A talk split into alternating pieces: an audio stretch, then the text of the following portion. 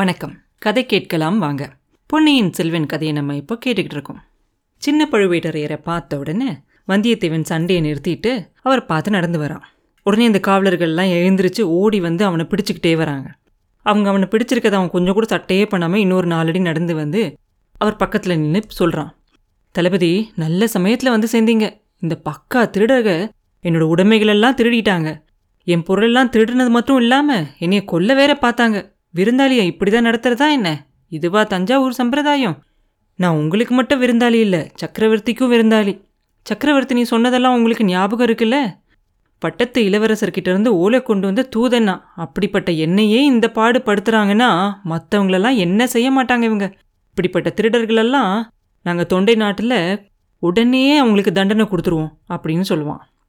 அந்த 3 வீரர்களையும் ஒரே நேரத்தில் புரட்டி எடுத்து எப்படி சண்டை போட்டான் அப்படின்னுங்கிறத பார்த்து பழுவேட்டரையர் அப்படியே வியப்பில் இருப்பார்.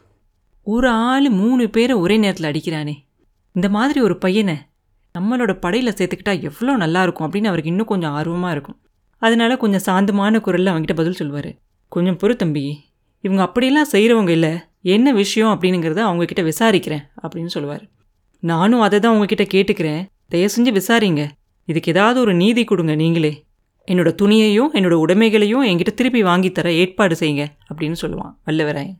உடனே அவர், அடே அந்த பிள்ளையை விட்டுட்டு இப்படி வாங்க, நான் என்ன சொன்னேன், நீங்கள் என்ன செய்கிறீங்க, அவன் மேலே எதுக்கு கை வச்சிங்க அப்படின்னு சொல்லி கொஞ்சம் கோவமாக கேட்பார் அந்த ஆளுங்கக்கிட்ட. அப்போ அவங்க சொல்லுவாங்க, ஐயா நீங்கள் சொன்னபடி தான் செஞ்சுக்கிட்டு இருக்கோம். இவனை குளிப்பாட்டி இவனுக்கு புது துணி கொடுத்து சாப்பாடு கொடுத்து இவனை சித்திர மண்டபத்தில் கொண்டு விட்டோம். கொஞ்ச நேரம் சித்திரத்தெல்லாம் பார்த்து சந்தோஷமாக தான் இருந்தான். திடீர்னு என்ன நினச்சானோ தெரியல, வெளியில் வந்து என் துணியை கொண்டா அப்படின்னு கேட்க ஆரம்பிச்சிட்டான். அதுக்கப்புறம் எங்களை அடிக்கவும் ஆரம்பிச்சிட்டான் அப்படின்னு சொல்லுவான் அந்த வீரர்களில் ஒருத்தன். ஒரு சின்ன பையன்கிட்ட போய் 3 தடியர்கள் அடிபட்டு விழுகிறீங்களே அப்படின்னு சொல்லி அவங்கள பார்ப்பாரு. இல்லை, அரண்மனை விருந்தாளின்னுங்கிறதுக்காக நாங்கள் யோசித்தோம், இப்போ மட்டும் அனுமதி கொடுத்தீங்கன்னா இவனை நாங்கள் உடனே தீர்த்து கட்டிடுவோம் அப்படின்னு சொல்லுவானுங்க அவங்க. போதும் போதும் உங்கள் வீரமெல்லாம் நிறுத்துங்க அப்படின்னு சொல்லிட்டு வந்தியத்தேவனை பார்த்து கேட்பாரு, தம்பி நீ என்ன சொல்கிற அப்படின்னு கேட்பாரு. நானும் இவங்களுக்கும் அனுமதி கொடுங்க, எனக்கும் அனுமதி கொடுங்கன்னு தான் கேட்டுக்கிறேன். ரொம்ப நாள் ஆயிடுச்சு சண்டை போட்டு, சோழ பகைவர்களோட சண்டை போட்டது, நானும் இவங்களை என்னன்னு ஒரு விதம் பார்த்துட்றேன் அப்படின்னு சொல்லுவான். அப்போ சின்ன பழுவேட்டரையர் சிரிச்சுக்கிட்டே சொல்லுவார், தம்பி உன்னோட வீரத்தெல்லாம் இவங்கக்கிட்ட காட்ட வேண்டாம், சோழ பகைவர்கள்கிட்ட மாத்திரம் நிறுத்திக்கும். சக்கரவர்த்தி நோய் பட்டிருக்கிறதுனால தஞ்சாவூர் கோட்டைக்குள்ளே யாரும் சண்டை போடக்கூடாது அப்படின்னு சொல்லுவார். அப்படின்னா சரி, என்னுடைய துணியையும் என்னோடய பொருள்களையும் உடனே கொண்டு வந்து கொடுக்க சொல்லுங்கள் அப்படின்னு கேட்பான். எங்கடா அதெல்லாம் அப்படின்னு கேட்பார் உடனே தளபதி. நீங்கள் சொன்ன மாதிரியே உங்கள் கட்டளைப்படி அதெல்லாம் பத்திரப்படுத்தி வச்சுருக்கோம் அப்படிம்பாங்க அவங்க. உடனே வந்தியத்தேவன் விடுவானா சந்தர்ப்பத்தை, தளபதி இவங்க எப்படியெல்லாம் போய் சொல்கிறாங்க பார்த்தீங்களா? கொஞ்ச நேரம் முன்னாடி வரைக்கும் துணியை வெளுக்க போட்டிருக்கதா சொன்னாங்க, இப்போ நீங்கள் பத்திரப்படுத்தி வச்சுருக்க சொல்கிறதா சொல்கிறாங்க. கொஞ்சம் போனால் நீங்கள் தான் திருடியிருக்கீங்க அப்படின்னு பட்டம் கட்டினாலும் கட்டிடுவாங்க அப்படின்னு சொல்லுவான் தளபதி. உடனே அந்த காவலாளிகளை பார்த்து சொல்லுவார், முட்டாள்களே, இந்த பிள்ளைக்கு புது துணி கொடுக்க சொல்லி தானே நான் சொன்னேன், பழைய துணியை பற்றி நான் ஒன்றுமே சொல்லலையே. இந்த மூடர்கள் என்னென்னமோ வளர்றாங்க தம்பி, போனா போகட்டும், பழைய துணி பற்றி எதுக்காக நீ இவ்வளோ கவலைப்படுற? அதுக்குள்ளே ஏதாவது உயர்ந்த பொருள் ஏதாவது வச்சுருக்கியா என்ன அப்படின்னு கேட்பாரு. ஆமாம் ஆமாம், வழிநடை செலவுக்காக கொஞ்சம் பொற்காசுகள் எல்லாம் வச்சுருக்கேன் அப்படின்னு அவன் சொல்லிக்கிட்டு இருக்கும்போதே அவர் சொல்லுவார், அதுக்காக நீ கவலைப்பட வேண்டாம், உனக்கு வழி செலவுக்கு எவ்வளோ பண்ண வேணுமோ கேளு, அவ்வளோ பொண்ணும் நான் உனக்கு தரேன் அப்படின்பாரு. வந்தியத்தேவன் சொல்லுவான், தளபதி நான் இளவரசர் கரிகாலருடைய தூதன், மற்றவங்க கிட்ட கை நீட்டி பணம் வாங்க மாட்டேன், அப்படி ஒரு எண்ணமும் எனக்கு இல்லை அப்படின்னு சொல்லுவான். அப்படின்னா சரி, உன்னோட துணியும் அதுக்குள்ளே இருக்க பொருளும் பொற்காசுகளும் திருப்பி உங்ககிட்ட சேர்க்கணும், கவலைப்படாத, உன்னோட துணி வேறு பொருள்கள் வேறு ஒன்றும் இல்லையே, அது மட்டும்தானே இருக்குது அப்படின்னு கேட்பார். ஒரு நிமிஷம் யோசிப்பான் வந்தியத்தேவன். அவன் யோசிக்கிறத பழுவேட்டரையரும் கவனிப்பார். யோசிச்சுட்டு சொல்லுவான், வேற ஒரு முக்கியமான பொருளும் என் துணி கூட சேர்ந்து இருக்குது, அது உங்கள் ஆட்கள்லாம் தொட்டிருக்க மாட்டாங்க அப்படின்னு நினைக்கிறேன், தொட்டிருந்தா அவங்கெல்லாம் தொலைஞ்சாங்க அப்படின்பா. ஆஹா, உனக்கு எதுக்குப்பா இவ்வளோ கோபம் வருது?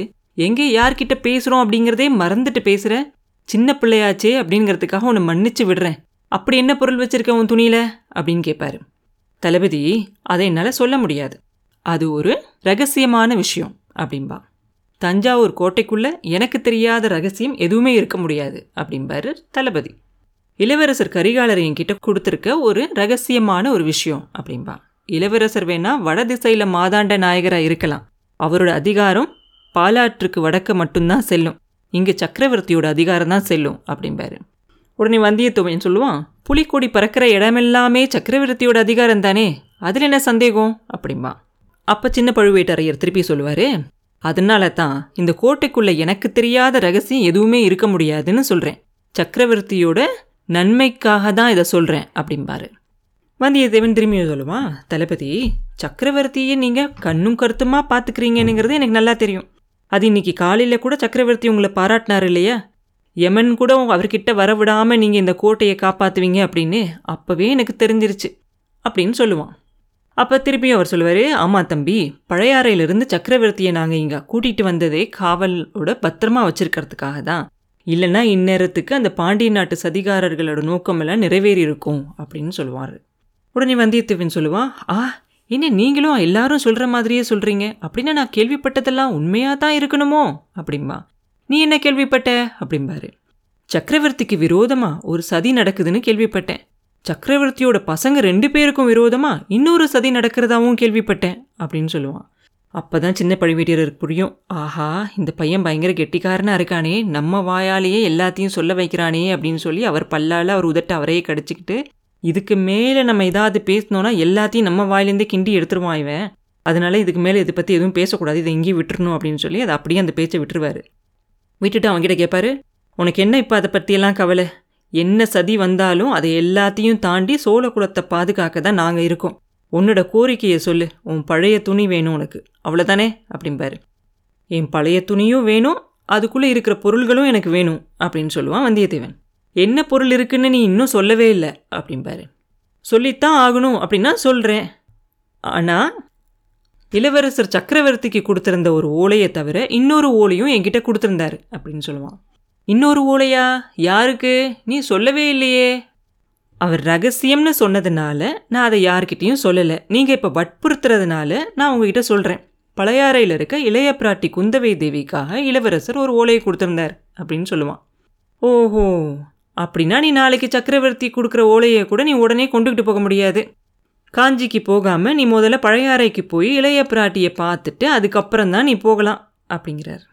தளபதி நான் சரி, அப்போ அந்த ஓலையை என்ன எழுதி அனுப்பிச்சிருந்தாரு அப்படின்னு கேட்பார். உடனே வந்தியத்தேவன் சொல்லுவான், தளபதி நான் மற்றவங்களுக்காக எழுதின ஓலையெல்லாம் நான் படிக்கிறதில்ல, சக்கரவர்த்தியோட ஓலையை நீங்கள் எப்படி படித்து பார்த்தீங்களோ அதை போல் நீங்கள் இதையும் படித்து பார்க்குறதுல எனக்கு எந்த ஆட்சேபமும் இல்லை, அதனால் ஏதாவது பின் விளைவுகள் வந்தால் அதுக்கு நீங்கள் தான் பொறுப்பாகணும் அப்படின்னு சொல்லிடுறான். உடனே தளபதி சொல்லுவார், அதை பற்றியெல்லாம் உனக்கு பயம் வேணாம், நானே பார்த்துக்கிறேன், இப்போ என்ன உனக்கு உன்னோட பொருள்லாம் வேணும், இங்கே இரு, நான் போய் அதெல்லாம் எடுத்துக்கிட்டு வரேன் அப்படின்னு சொல்லிவிட்டு அவர் எந்திரிச்சு போகிறார். அவர் போன உடனே அவர் பின்னாடியே இந்த வந்தியத்தேவனை எந்திரிச்சு நடந்து போகிறான். அவர் ஏதோ ஒரு ஜாடை காட்டின உடனே பின்னாடி வர காவல் வீரர்கள்லாம் ஒரு 10 பேர் சேர்ந்து வந்தியத்தேவனை அப்படியே அங்கே பிடிச்சி போக விடாமல் நிறுத்திடுறாங்க. அவனும் ரொம்ப மல்லு கட்டலை அப்படியே நிற்கிறான், அவர் வரட்டும் அப்படின்னு சொல்லி. கொஞ்சம் நேரம் கழித்து உள்ளே போயிட்டு அவர் வராரு. அவர் வரும்போது அவர் பின்னாடியே ஒருத்தன் சீர்வரிசையை கொண்டுக்கிட்டு வர மாதிரி இவனோட பழைய துணிகள் எல்லாம் எடுத்துக்கிட்டு வரான். கொண்டு வந்து அதை கொடுத்துட்டு, எல்லாம் சரியாக இருக்கான்னு பார்த்துக்கோ தம்பி, நீ கொண்டு வந்த பொன் பொருள் எல்லாமே சரியாக இருக்கான்னு பார்த்துக்கோ அப்படின்னு சொல்லுவார். இதோ பார்த்து சொல்கிறேன் அப்படின்னு சொல்லிக்கிட்டே போய் பார்க்குறான். அப்போ காணாமல் போயிருந்த அந்த ஓலையும் இருக்குது அந்த துணியில், அது கூட பொற்காசுகளும் இருக்குது, ஆனால் அவன் வச்சுருந்ததை காட்டிலையும் கொஞ்சம் அதிகமான பொற்காசுகளாக இருக்குது. அதை தொட்டு பார்த்த உடனே அவன் நினச்சிக்கிறான், ஆஹா இந்த தளபதி நம்மளை இன்னும் எவ்வளோ தான் சோதித்து பார்க்க போகிறாரோ தெரியலையே அப்படின்னு நினச்சிக்கிறான். நினச்சி பார்த்துக்கிட்டே அவர்கிட்ட சொல்கிறான், தளபதி வாணர் குலத்தில் பிறந்தவனா, ஆதித்த கரிகாலரோட தூதன், மற்றவங்க பொருளுக்கு ஆசைப்பட மாட்டேன், என்னோட பொற்காசுகளோட இது அதிகமாக இருக்குது அப்படின்னு சொல்லி அந்த அதிகமாக இருக்கிற காசுகளை கொண்டு வந்து அவர்கிட்ட கொடுத்துட்றான்.